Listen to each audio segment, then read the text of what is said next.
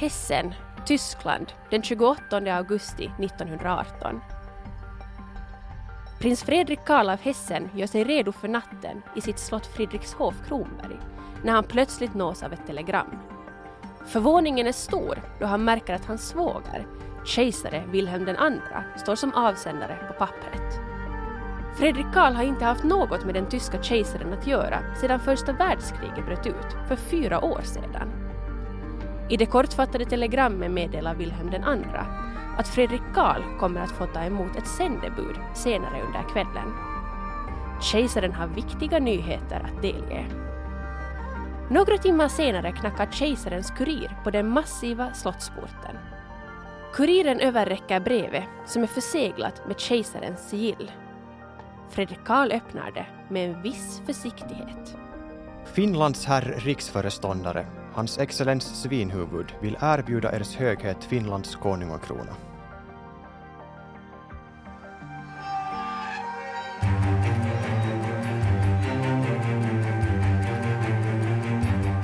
Du lyssnar på Hissapodden med Veronica Aspelin och Anna Öhman. Hans kungliga höghet av Finland.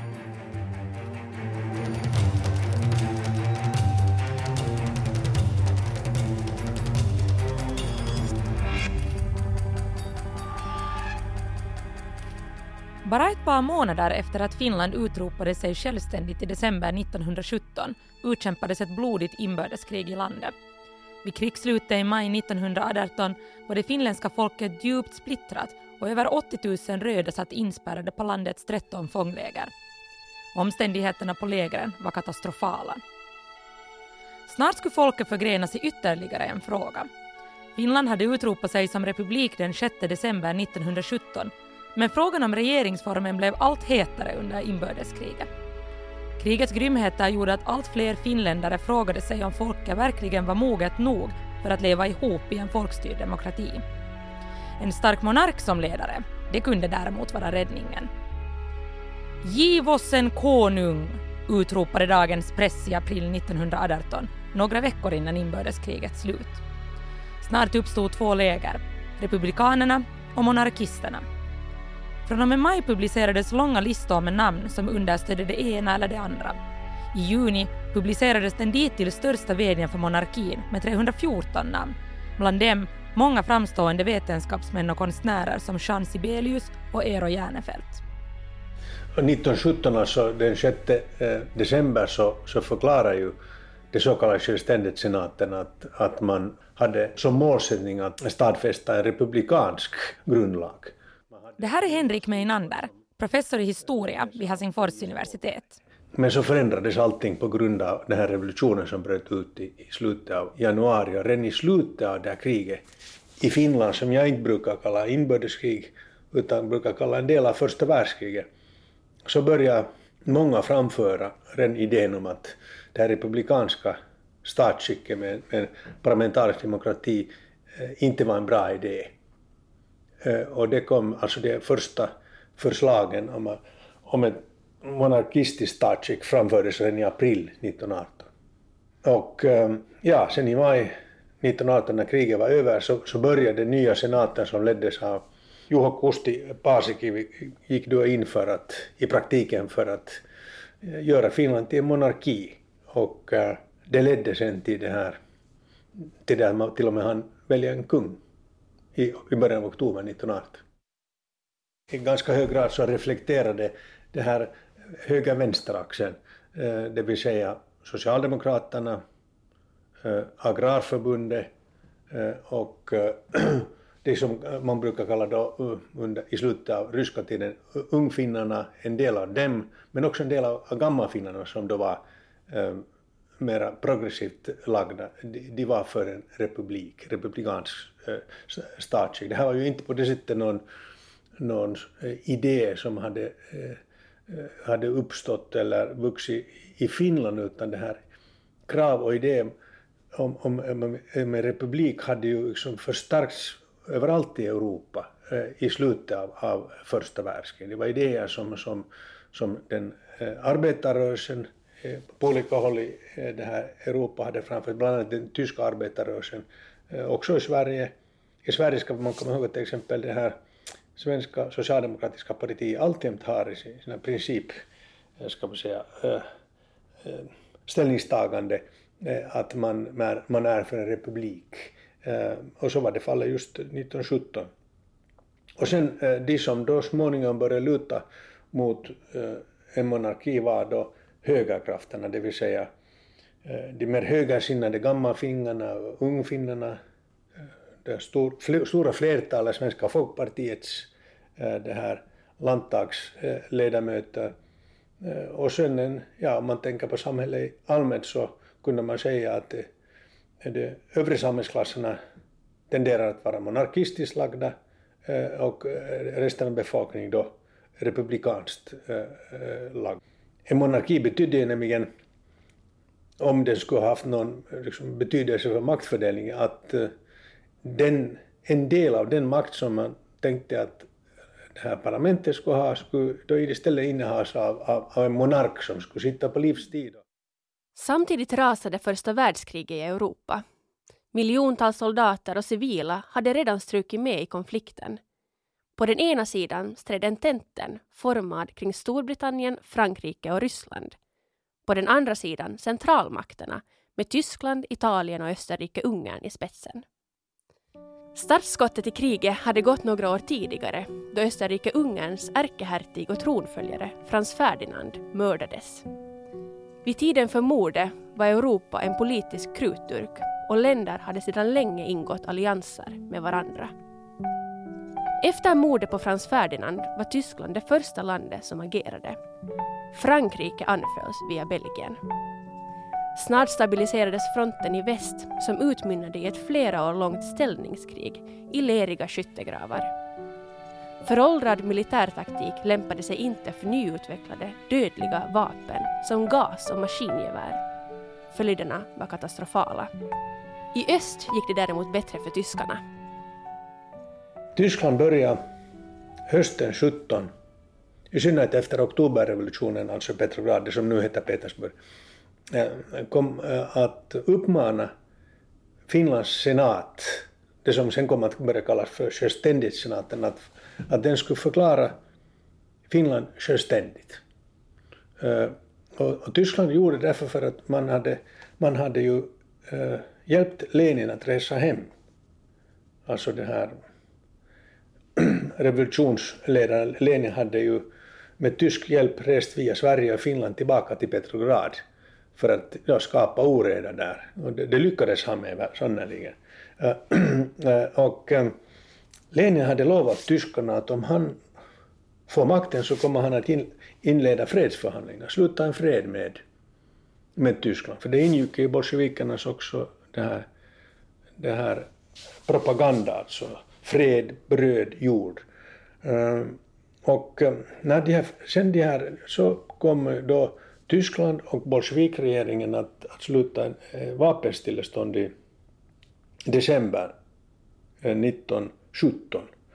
Eh, tyskarnas idé med att, att de uppmanar Finland och Ukraina att förklara sig själva var det att de här länderna skulle då kunna, man skulle kunna hänvisa till det här i förhandlingarna med bolsjevikerna att nu har Finland och Ukraina förklarat sig ständigt, och då, då bör de ryska trupperna i de här områdena dras bort. Um, Tysklands eh, främsta tanke var ju inte att hjälpa eller stödja Finland, utan Tysklands målsättning var att få en fred till stånd och få kontroll över Östersjöregionen och också eh, Ukraina. Tyskland kom istället sen att, att för att säkra det att man hade kontroll över Finland då, att skicka en, en division till Finland eh, man, man eh, så att säga iscensatte det då som en hjälp till, humanitär hjälp till Finland. Men syftet var att få kontroll över Finland, som ju är mycket nära Petersburg, Petrograd, för att man skulle kunna vara det här, säker på att, att eh, Lenins regering skulle eh, det här, hålla sitt löfte, det vill säga inte igen eh, det här träda in i kriget, det var det viktiga för Tyskland. Alltså att få, få ett slut på tvåfrontskriget så att man skulle kunna koncentrera sig på krigföringen i väst. Sommaren 1918 behandlade en stympad riksdag frågan om regeringsformen under tre tillfällen. Till en följd av inbördeskriget var de socialdemokratiska riksdagsledamöterna inte välkomna till plenum.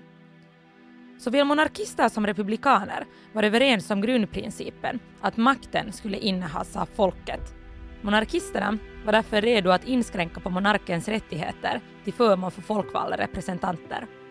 Då en folkomröstning gällande regeringsformen kom på tal var det inte ett alternativ för monarkisterna.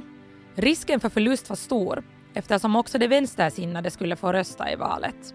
Det skulle vara svårt att övertyga folket om att det är bättre att en kung leder landet istället för en folkvald representant. Tanken på en republik hade med andra ord stort understöd bland folket. Samtidigt ansåg monarkisterna att det var orättvist att de upproriska medborgarna i landet skulle ha lika mycket makt att besluta i frågan som de medborgare som precis hade räddat landet. Under sommaren jobbade monarkisterna hårt för att vända både den folkliga och politiska opinionen. Monarkin skulle förfolkligas och runt om i landet ordnades föredragskvällar. Man delade ut pamfletter som spred ordet om monarkins fördelaktighet. Retoriken förenklades för att matcha republikanernas vackra ord om folkmakt. Pressen utgjorde ett annat vapen i kampen. En efter en köptes landets tidningar upp för att sprida monarkins glädjebudskap. Från att 42 tidningar i början av juni förespråkade en republikansk regeringsform gjorde bara 10 det under hösten. Då den tredje och avslutande behandlingen av regeringsformen ägde rum i augusti understödde märkbart fler monarkin än tidigare. Trots det var monarkisterna fortfarande i minoritet. Under den tredje behandlingen var det bara möjligt att rösta för eller emot förslaget på en monarkistisk regeringsform. Den republikanska propositionen hade fastnat i den andra behandlingen redan tidigare. I brist på alternativ godkände riksdagen förslaget på en monarkistisk regeringsform men valde att låta ärendet vila till nästa riksdagsperiod. Monarkisterna var väl medvetna om att följande riksdag, då Socialdemokraterna återigen skulle ingå, aldrig skulle godkänna en kung som regent. Monarkisterna tog till det sista vapnet i kampen för monarkin och hänvisade till att år 1772 års regeringsform fortfarande var gällande och att kungaval i enlighet med paragraf 38 borde ordnas. Riksdagens grundlagsutskott höll med om att regeringsformen från 1772 fortfarande var den som gällde, vilket gav monarkisterna rätt. De skrev under en begäran till regeringen om att skrida till åtgärder för att ordna val så snabbt som möjligt. Den 10 augusti röstade en splittrad riksdag för förslaget att ordna kungaval i riksdagen inkommande höst. Bara omkring en fjärdedel av de som valts till riksdagen i valet 1917 röstade till fördel för förslaget, men det räckte. Republikanerna kritiserade beslutet för att inte representera folkets vilja. Samtidigt som ärendet diskuterades i riksdagen kollapsade den tyska armén på västfronten. Hessen, Tyskland, den 28 augusti 1918. Fredrik Karl kan inte tro sina ögon. Jag? Kung av Finland? Fredrik Karl läser brevet om och om igen. Hans svåger kejsare Wilhelm II understöder förslaget med glädje. En förbryllad Fredrik Karl bestämmer sig för att lämna slottet och uppsöka kejsaren. Det här behöver de diskutera, ansikte mot ansikte. Redan följande dag anländer Fredrik Karl till Schloss Homburg där Wilhelm II huserar.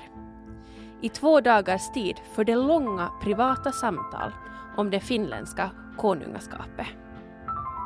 Efter avslutade diskussioner beger sig Fredrik Karl vidare till Frankfurt för att träffa den finländska konungadelegationen som anlänt till stan. Erbjudandet om tronen har kommit som en sten från himlen, om än en dyr juvel. Jag hoppas att ni förstår att jag inte kommer att kunna svara er på direkten. Förkunnar Fredrik Karl inför den uppslupna delegationen. Han verkar göra ett gott intryck på dem. Följande dag mottar Finland meddelandet om att prinsen verkar bra, vis och ödmjuk och att ett jakande svar vore att vänta inom några dagar. I Tyskland så, så, som sagt så såg man ju ganska instrumentellt på, på Finland och de andra de obestämda regionerna av Östeuropa pappa.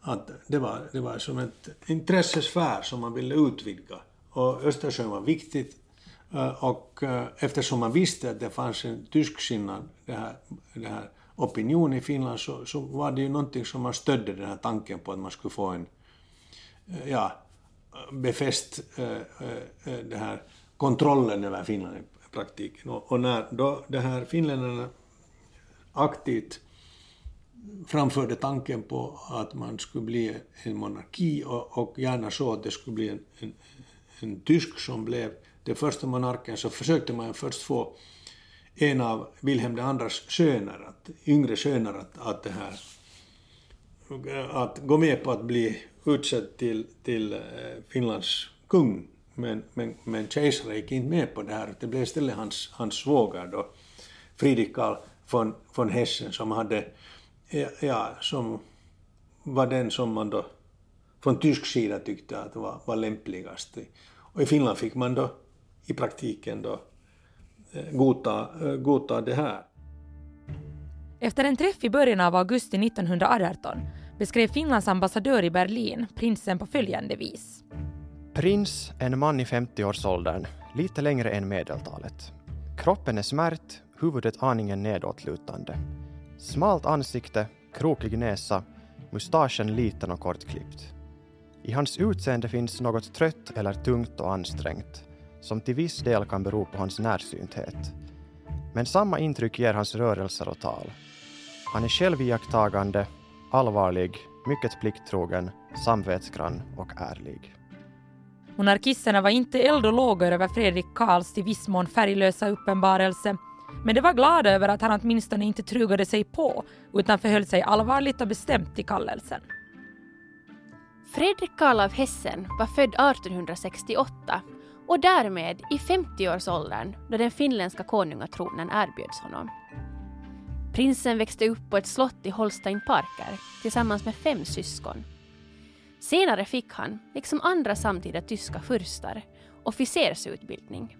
Han tillbringade dessutom två år vid Freiburgs universitet där han läste tysk språkvetenskap, historia, arkeologi och konsthistoria. En humanist, ja visst. Då Fredrik Karl var 25 år gammal gifte han sig med kejsar Wilhelm IIs syster, prinsessan Margarete. Margarete var dotter till det tyska kejsarparet Fredrik III och Victoria och hennes mormor var ingen mindre än Storbritanniens drottning, Victoria. Margaretes syster Sofia utnämndes senare till Greklands drottning. Så ja, den finländska kronan skulle inte ha sett så pjåkig ut på det stamträdet. Efter giftermålet chockerade Fredrik Karl sin närkrets genom att säga upp sig från armén. Han flyttade till Rumpenheimers slott i mellersta Tyskland tillsammans med sin fyra år yngre prinsessa. Där tillbringade den humanistiska prinsen de kommande sex åren med ytterligare studier. Han intresserade sig för historia, musik och numismatik, alltså läran om mynt och medaljer. Efter studierna återvände Fredrik Karl till armén där han snabbt avancerade. Som 39-åring ledde han redan sitt eget regemente. Han blev senare även generallöjtnant, men förblev trots det, till följd av preussiska militära regler, befälhavare för samma regemente. Han var en omtyckt befälhavare, trots att han aldrig trivdes särskilt bra med sitt utstakade öde inom det militära. Fredrik Karl var en synnerligen god patriot, men föredrog att umgås med familjen eller spendera tid i biblioteket elitens sociala festligheter som en man av hans rang förväntades delta i drog han sig undan för. Prinsessa Margareta och Fredrik Karl fick sex barn. Paret struntade i att namnge barnen med upp till tolv namn som var kutym för deras sociala rang. Man nöjde sig ödmjukt med tre var. Precis som sin far fick sönerna militär utbildning. Fredrik Karl såg dock till att de inte utnämndes till officerare direkt, vilket var praxis för prinsar. Istället måste de först agera underofficerare. Prinsar som vanliga underofficerare, det var alldeles befängt. Fredrik Karl ansåg dock att det enda rätta var att jobba hårt för att göra sig förtjänt av något.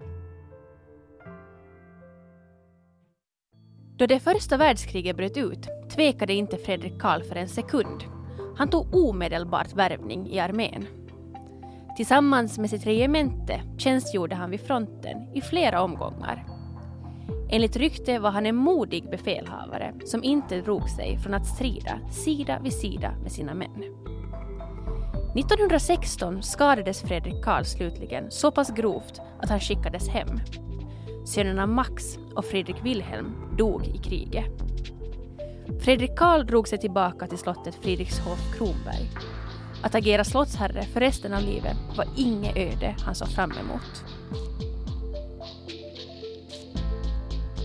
Trots den finländska konungadelegationens optimistiska sinnesstämningar efter den första träffen med prinsen var Fredrik Karl inte helt övertygad. Efter det inledande samtalet med delegationen nåddes han av nyheten om att det rått oenigheter kring valet av regeringsform i Finland. Fastän det hade gått rätt till var det flera som ställde sig skeptiska till en monarki. Dessutom var inte hela folket representerat i riksdagen till en följd av Socialdemokraternas utestängning.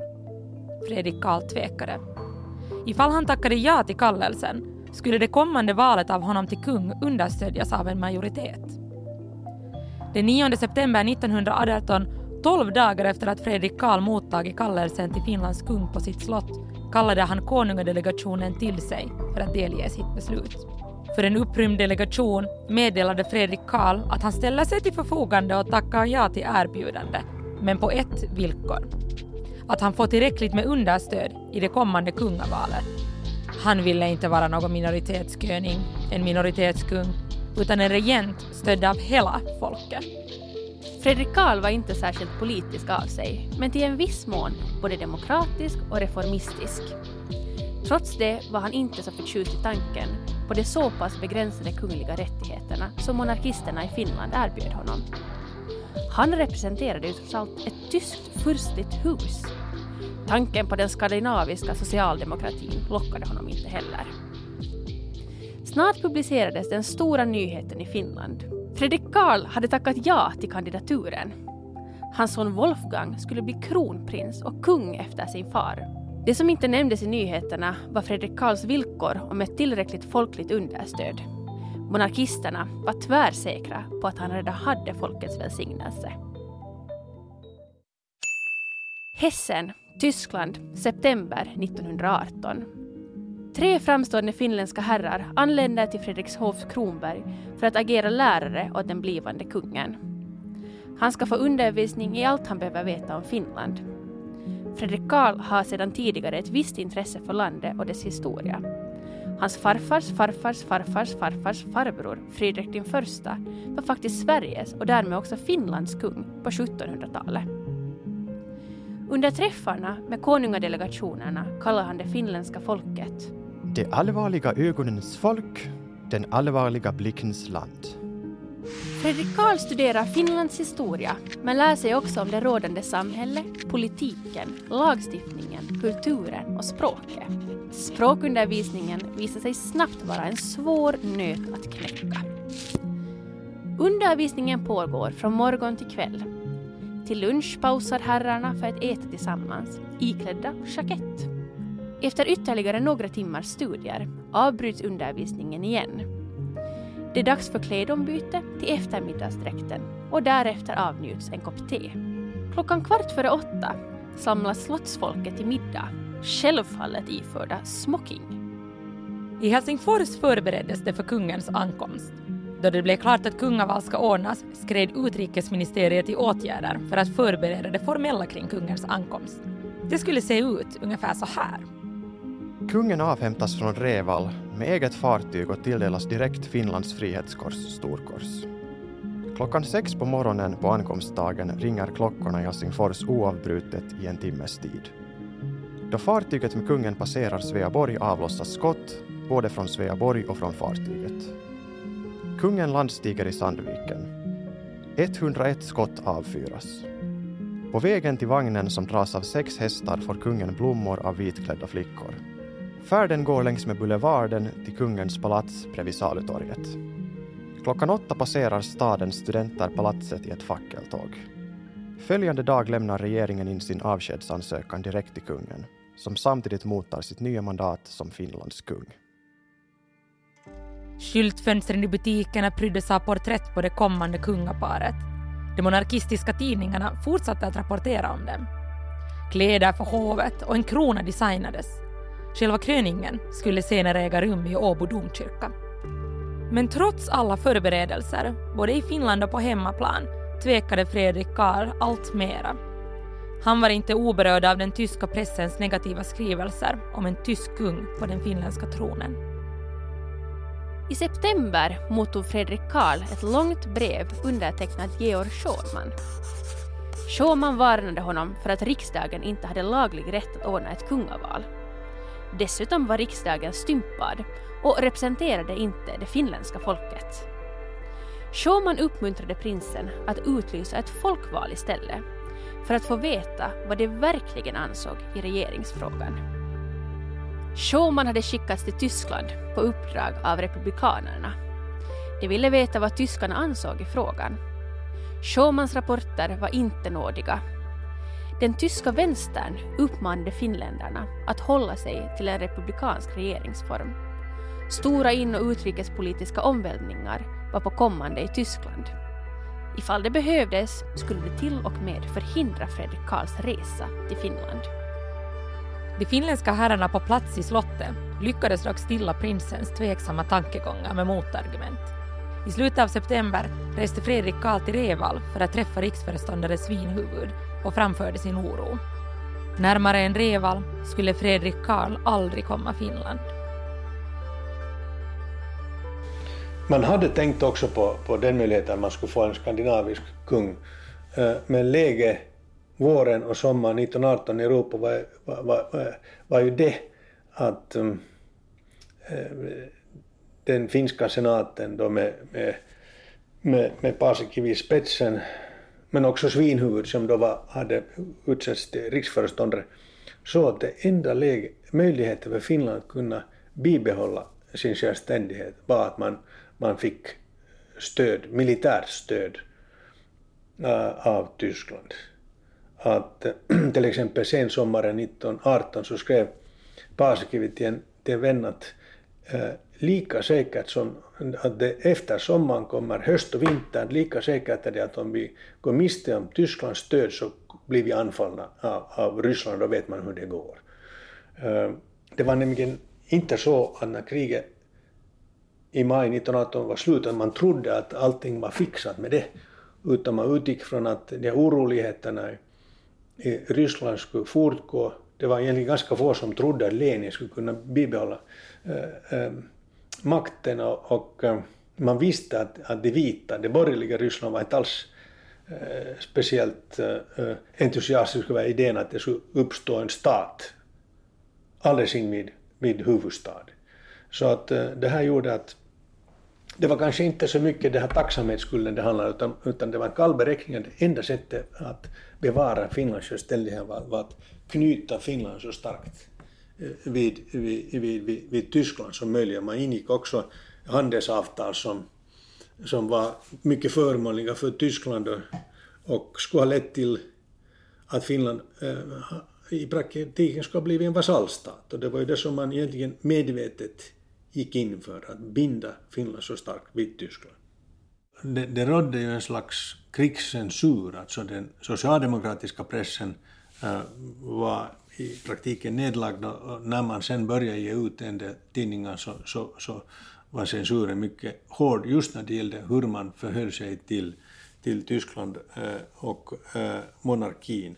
Men eftersom det då var, var trafik och alltså både handel över Östersjön så fick man ju ändå ständigt information om vad som skedde i Sverige eh, eh, och Tyskland. Georg Schauman som då hörde, var en av de här få eh, riks, de här landtagsledamöterna i den svenska landtagsgruppen som var öppet och konsekvent republikanskt sinnad. Så han hade ju då rest till Tyskland och där fått information om att, att läge läget i Tyskland var helt öppet och, och man avrådde Finland starkt då från att, att ta det här monarkistiska eh, steget. I slutet av september var monarkisterna redo att kompromissa då det kom till kungens mandat i politiska frågor. Men Schumans rapporter bidrog till ett växande motstånd bland republikanerna. Tysklands svårigheter i första världskriget var ett faktum. Allt fler krävde en folkomröstning i frågan, eller nyval av riksdagen. I början av oktober sammanträdde riksdagen återigen för att bakom stängda dörrar förrätta ett kungaval. Tidigare sessioner med försök till kompromisser kring innehållet i regeringsformen och kungens mandat i politiska frågor hade runnit ut i sanden. Många republikaner vägrade rösta i valet. Valresultatet, 64-41, talade trots det klarspråk. Finland hade valt Fredrik Karl till kung. Monarkisterna reste sig i salen. Plenum fortsatte med talmannens kungörelse om att prins Fredrik Karl av Hessen föreslås inta tronen som Finlands konung. Riksdagen hade genom denna behandling godkänt det. Resultatet togs dock emot med en viss trötthet också bland monarkisterna. Förslaget på innehållet i regeringsformen hade inte godkänts och Tysklands svårigheter i kriget oroade. Man var heller inte säker på om Fredrik Karl skulle godkänna valresultatets knappa majoritet. Trots det skred man nu till åtgärder. Prinsen måste underrättas om de svårigheter kungavalet hade inneburit. Efter det skulle han uppmuntras till att trots det tacka ja till kronan och ta sig till Finland. Den 15 oktober 1918 anlände återigen en finländsk konungadelegation till Berlin. Dagen därpå träffade de Finlands ambassadör i staden. Enligt ambassadör Edvard Hjelt var den nya tyska regeringen villig att låta Fredrik Karl tacka ja till den finländska kronan. Regeringen ansåg ändå att det var nödvändigt att skjuta upp ärendet tills fredsförhandlingarna var undanstökade. Kronprins Wolfgang höll med. Följande dag sammankallade konungadelegationen till ett inofficiellt möte med Fredrik Karl. Prinsen var inte särskilt imponerad av valresultatet, men till delegationens förvåning tackade han ändå inte direkt nej till förslaget. Fredrik Karl konstaterade istället att han behövde mera tid innan han fattade sitt slutgiltiga beslut. Fredrik Karl oroade sig dels över det låga understödet i riksdagen, dels för vad hans egna landsmän skulle tycka om hans flytt. Skulle han framstå som en landsförrädare som övergav sitt hem i en svår tid? Delegationen intygade honom om att förhållandena i Finland var minst lika illa som i Tyskland och att ingen skulle kunna anklaga honom för just det. Följande morgon fortskred de inofficiella samtalen kring frukostbordet på slottet Fredrikshof Kronberg.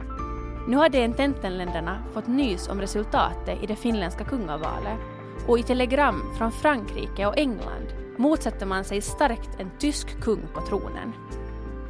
Fredrik Karl mottog beskedet med ro och lugnade sig ytterligare när delegationen underrättat honom om att marskalk Mannerheim var på väg västerut för att förhandla med länderna. Prinsen och huvudförmedlaren, riksdagsledamot Ingman, tog sig en promenad i Slottsparken. Under promenaden gav Fredrik Karl förslaget om att han kunde tänka sig att komma till Finland och fungera som riksföreståndare i fem år tills världsläget hade lugnat sig. Därefter kunde han krönas till kung. Ingman ställde sig skeptisk till förslaget. En tysk riksföreståndare skulle se ut som om Finland styrdes av en tysk generalguvernör. Att Fredrik Karl inte nekade konungaskapet direkt gjorde att delegationen förblev positiv. För Tyskland gick det dock allt sämre i kriget. Den finländska senaten skickade telegram på telegram om att det bästa utfallet i det nuvarande läget skulle vara ett nekande svar av prinsen. Delegationen föreslog därför i slutet av oktober att prinsen ska börja med uppskov av riksdagen då den officiella kallelsen till kung anländer. Fredrik Karl var fundersam. Innan det var dags för att delge ett slutligt beslut träffade han Tysklands regering i Berlin för att visa dem sitt tilltänkta svar. Samtidigt som det här skedde var han dessutom inblandad i en härva för att få sin svåger kejsar Wilhelm II att frivilligt abdikera. Men det är en helt annan historia. I början av november, nästan fyra veckor efter att riksdagen hade utsett Fredrik Karl till Finlands kung, inträffade det första officiella mötet mellan konungadelegationen och prinsen. Tiden var nu kommen för honom att ge ett svar på kallelsen. Skulle han tillträda tronen eller avstå? Fredrik Karl konstaterade att han behövde köpa sig ännu lite mera betänketid. Riskerna med att ta emot konungaskapet inför de annalkande tyska fredsförhandlingarna var för stora. Strax efter prinsens yrkande om tilläggstid utbröt ett uppror i Tyskland. Snart tvingades kejsar Wilhelm II att abdikera. Kanske ännu viktigare eller avgörande var det att Tyskland förlorade kriget. Och, det betydde att hela den här konstruktionen som har gått ut på att, Finland skulle kunna bevara sin självständighet genom att vara så nära kopplad till Tyskland som möjligt. Eh, som, ja, hade blivit föråldrad. Eh, och, och då gällde det snarast att försöka eh, skapa återigen för, för bättre relationer till västmakterna och i det här i den här nya konstellationen så, så, så passar inte eh, monarki mera in. Framförallt så hade det att göra med att överallt i Europa så talade eh, man eh, positivt och krävde eh, det här parlamentarisk demokrati och om möjligt också eh, att man skulle gå in för republikansk statsskick. Det var ju, ja, i de flesta europeiska kalender kom så att ske. Det var enbart i, i de skandinaviska länderna och eh, Beneluxländerna och, och Storbritannien som monarkierna överlevde.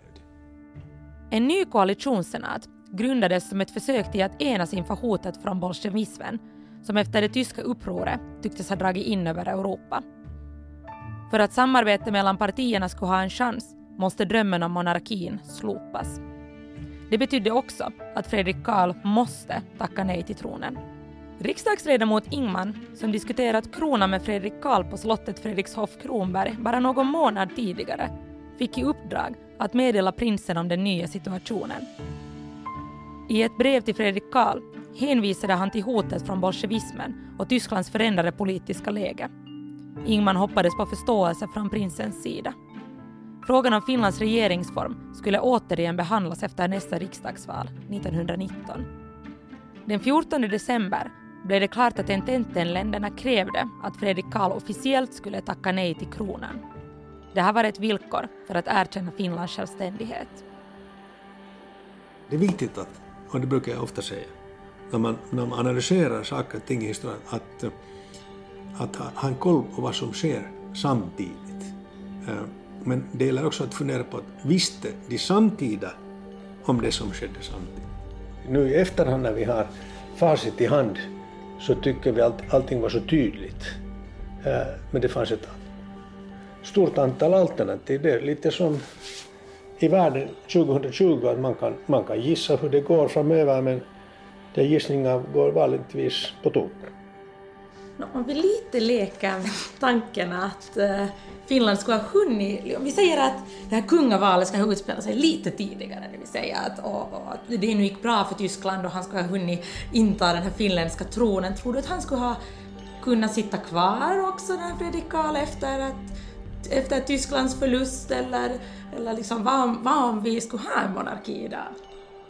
Ja, det, det, det, här, det, det är en svår ekvation att få gå ihop det där, men låt oss säga att ja, då skulle det här... det det att det skulle inte ha kunnat ske tidigare än, äh, än 1918. Ja, än våren 1918. Mm. Men låt oss säga att, att av, av något skäl så skulle västmakterna ha gått med på att den här tyska monarken skulle ha, skulle ha det här tillträtt. Eh, jag tror att det skulle ha blivit en mycket besvärlig inrikespolitik. Eh, och den förliknings, eh, ska man säga, policy som sen genast vidtog den här våren 1919 skulle ha kunnat vara besvärlig men jag tror att om, mot alla odds om det här, en tysk monark skulle kunna klamra sig fast vid makten så skulle, skulle han ha fått gå senast under andra världskriget. För att så mycket skulle inte den här monarken kunna ändra världshistorien, det här loppet att han skulle kunna förhindra andra världskriget.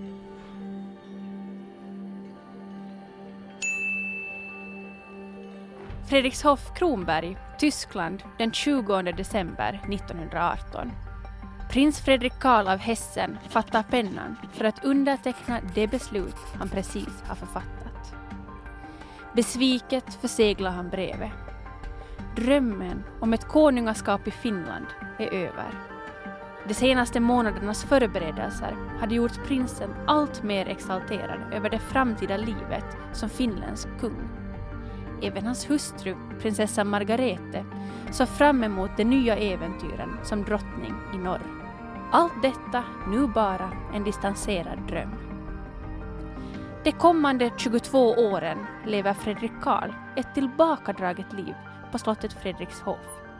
Dagarna tillbringar prinsen främst i biblioteket med ansiktet dolt i en bok om historia eller arkeologi. Den 28 maj 1940 går Fredrik Karl av Hessen bort till följd av skador han ådragit sig under första världskriget. Två veckor efter begravningen sänks en krans på prinsens grav, beprydd av det finländska blåvita bandet, undertecknad Finlands regering.